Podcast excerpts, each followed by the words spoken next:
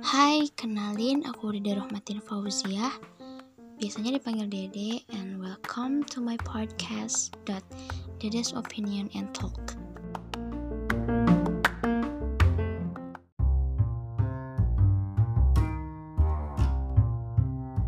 Well, ini episode pertama dan karena ini buat tugas pendidikan lingkungan hidup, so bahasannya nggak jauh-jauh dari isu lingkungan, terutama masalah sampah.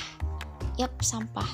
Kayaknya setiap aktivitas manusia itu menghasilkan sampah deh, ya nggak sih? Mulai dari makan, minum, terus apalagi belanja, mandi, sampai ikat yang nempel di badan kita nih, baju-baju kita nanti ujung-ujungnya jadi sampah juga.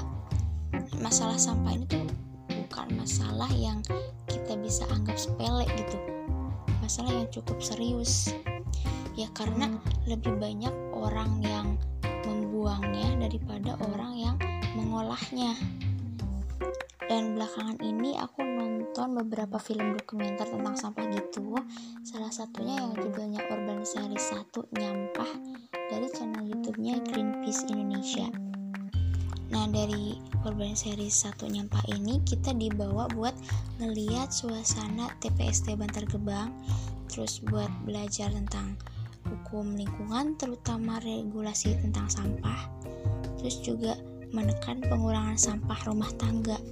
Kalian boleh tonton langsung di channel YouTube-nya Greenpeace Indonesia. Asli ini tuh buat aku kayak sadar gitu betapa jahatnya manusia terhadap lingkungan. Oh. Dan tahu nggak berapa banyaknya sampah yang dibuang ke sana setiap harinya? Itu ada 6.000 sampai 7.000 ton loh ya per hari. Dan kalau diibaratin itu ada tumpukan atau gunungan sampah sebesar Candi Borobudur masuk ke Bantar Gebang setiap 2 hari sekali. Itu kan Candi Borobudur tuh gede banget. Kebayang nggak sih kalau isinya sampah semua? Dan sampah-sampah itu tuh didominasi sama bungkusan FMCG atau fast moving consumer goods. Jujur ini juga istilah baru buat aku. Nah, jadi FMCG ini tuh produk-produk dengan perputaran produksi yang cepat, tapi biaya produksinya juga rendah.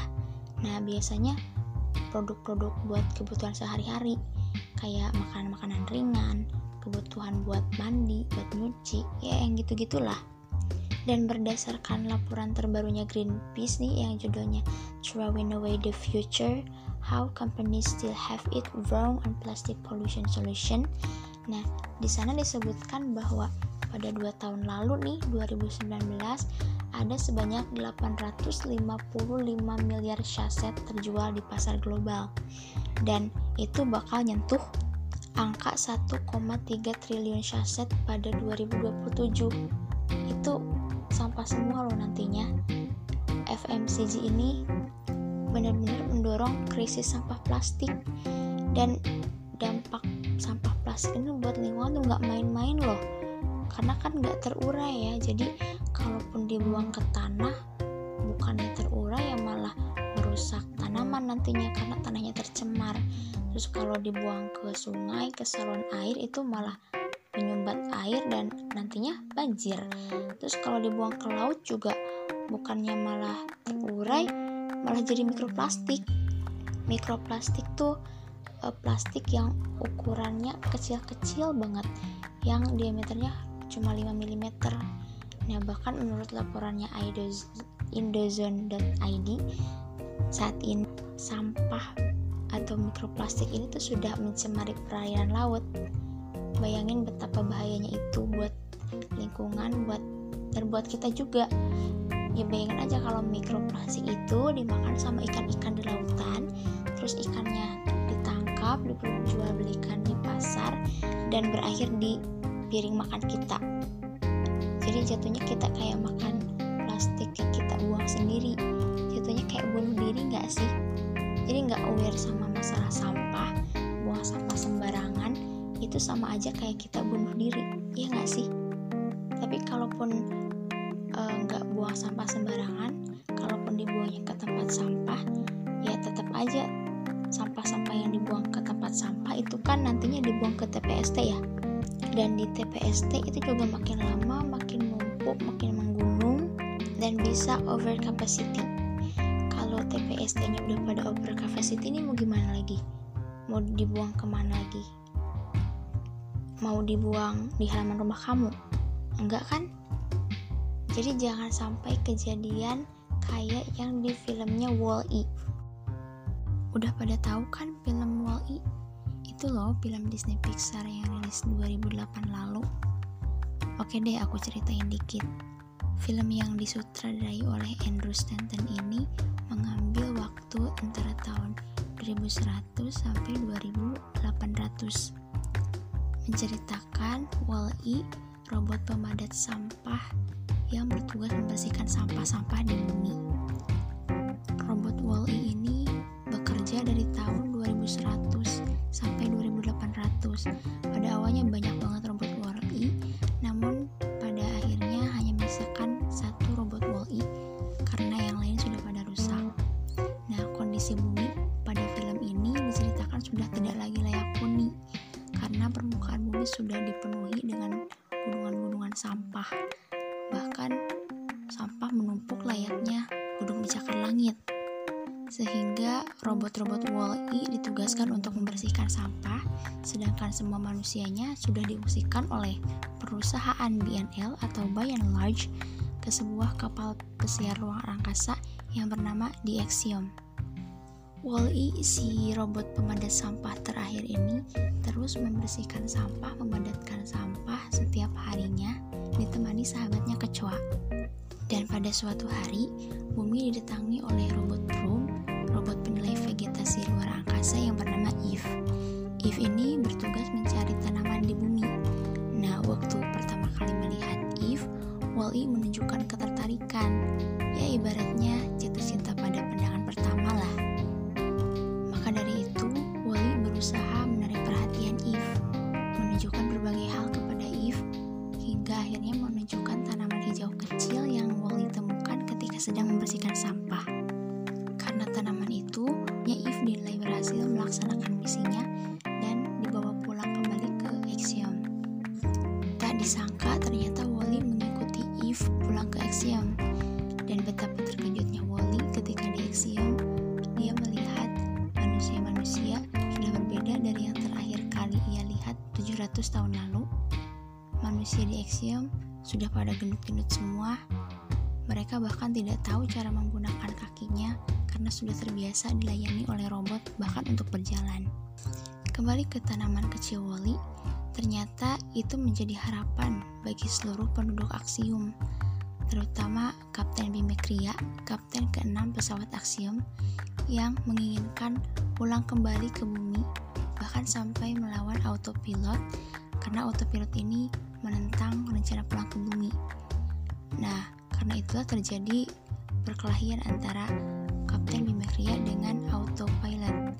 Setelah melalui pergelutan panjang, akhirnya Kapten B. McCrea berhasil mengalahkan autopilot dan berhasil membawa Dexium pulang ke bumi. Nah, setelah sesampainya di bumi, Kapten B. McCrea dan seluruh penduduk Axiom mulai belajar menumbuhkan kembali tanaman di bumi. Banyak banget pesan moral yang bisa diambil dari film ini. Salah satunya tahu nggak apa? Jangan mageran, jangan terlalu banyak rebahan, dan jangan terlena sama teknologi. Terus jangan terlalu fokus sama dunia maya sampai lupa realita. Dan yang paling penting, kita harus menjaga tanaman, menjaga lingkungan, dan lebih aware lagi sama masalah sampah. Mengelola sampah dengan baik. Caranya bisa mulai dengan lebih sedikitlah menghasilkan sampah. Ya, dimulai dari hal-hal kecil seperti yang mungkin sering kita dengar tapi kayaknya berat banget, yaitu mengurangi pemakaian kantong kresek sekali pakai. Terus usahakan bawa minum dari rumah aja, biar gak usah beli minuman kemasan. Terus punya sedotan stainless itu biar nggak usah pakai sedotan plastik lagi. Dan oh iya, kalau lagi ada acara ospek gitu nih ya, nggak usah lah nyuruh makan cepet-cepet, dikasih waktu 5 menit gitu, karena jujur itu bukannya mereka, mohon maaf nih, tapi malah nambah-nambahin sampah makanan. Karena pasti dengan waktu yang sedikit buat makan, dengan porsi yang segitu banyak, pasti banyak yang pada ngebuangin makanannya. Karena sampah makanan juga nggak kalah banyak dari sampah plastik. Dan ada juga yang namanya sampah elektronik. Kita harus lebih bijak lagi dalam menggunakan barang-barang elektronik. Jangan ganti semaunya karena udah bosen atau karena ada yang lebih canggih. Gak apa-apa nunggu aja sampai rusak, daripada nanti nambah-nambahin sampah elektronik kan ya. Dan omong-omong sampah elektronik nih, ada suatu istilah yang kayaknya melekat sekali dengan ilmu ekonomi sih sebenarnya, tapi sering banget kita rasain terutama di barang-barang elektronik, yaitu planned obsolescence. Mudah-mudahan pronunciation-nya gak salah ya. Ya kalau bahasa Indonesianya keusangan terencana. Maksudnya produk-produk yang didesain supaya punya umur tertentu, supaya cepat rusak. Kan nanti kalau rusak konsumennya beli lagi. Ya untuk meningkatkan penjualan lah intinya. Dalam dunia bisnis mungkin ini merupakan ide yang cemerlang, tapi enggak buat lingkungan. Planned obsolescence ini memperburuk masalah sampah dunia, utamanya masalah sampah elektronik. Bisa kita lihat dalam film Wall-E, kan di sana manusia udah dilayani sama robot sepenuhnya.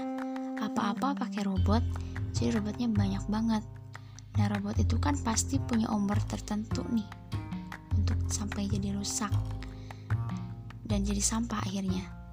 Begitupun sama robot pembersihnya, robot Wall-E yang ujung-ujungnya bakal rusak dan malah nambahin volume sampah di bumi. Ya pokoknya limbah elektronik ini bahaya banget kan buat lingkungan, dan akhirnya bahaya itu tuh akan sampai ke kita juga, ke manusia juga. Seperti yang aku udah bilang sebelumnya, ibaratnya kayak bunuh diri, merusak lingkungan sama aja kita merusak diri kita sendiri. Membahayakan lingkungan sama aja kita membahayakan diri sendiri. Jadi mulai sekarang ayo kita lebih peduli sama lingkungan. Ayo kita sama-sama mengurangi produksi harian sampah kita. Kalau bisa kita sama-sama mengolah sampah itu demi bumi yang lebih bersih, demi bumi yang akan tetap ramah untuk anak cucu kita kelak. Akhir kata, saya Dede, terima kasih sudah mendengarkan sampai selesai.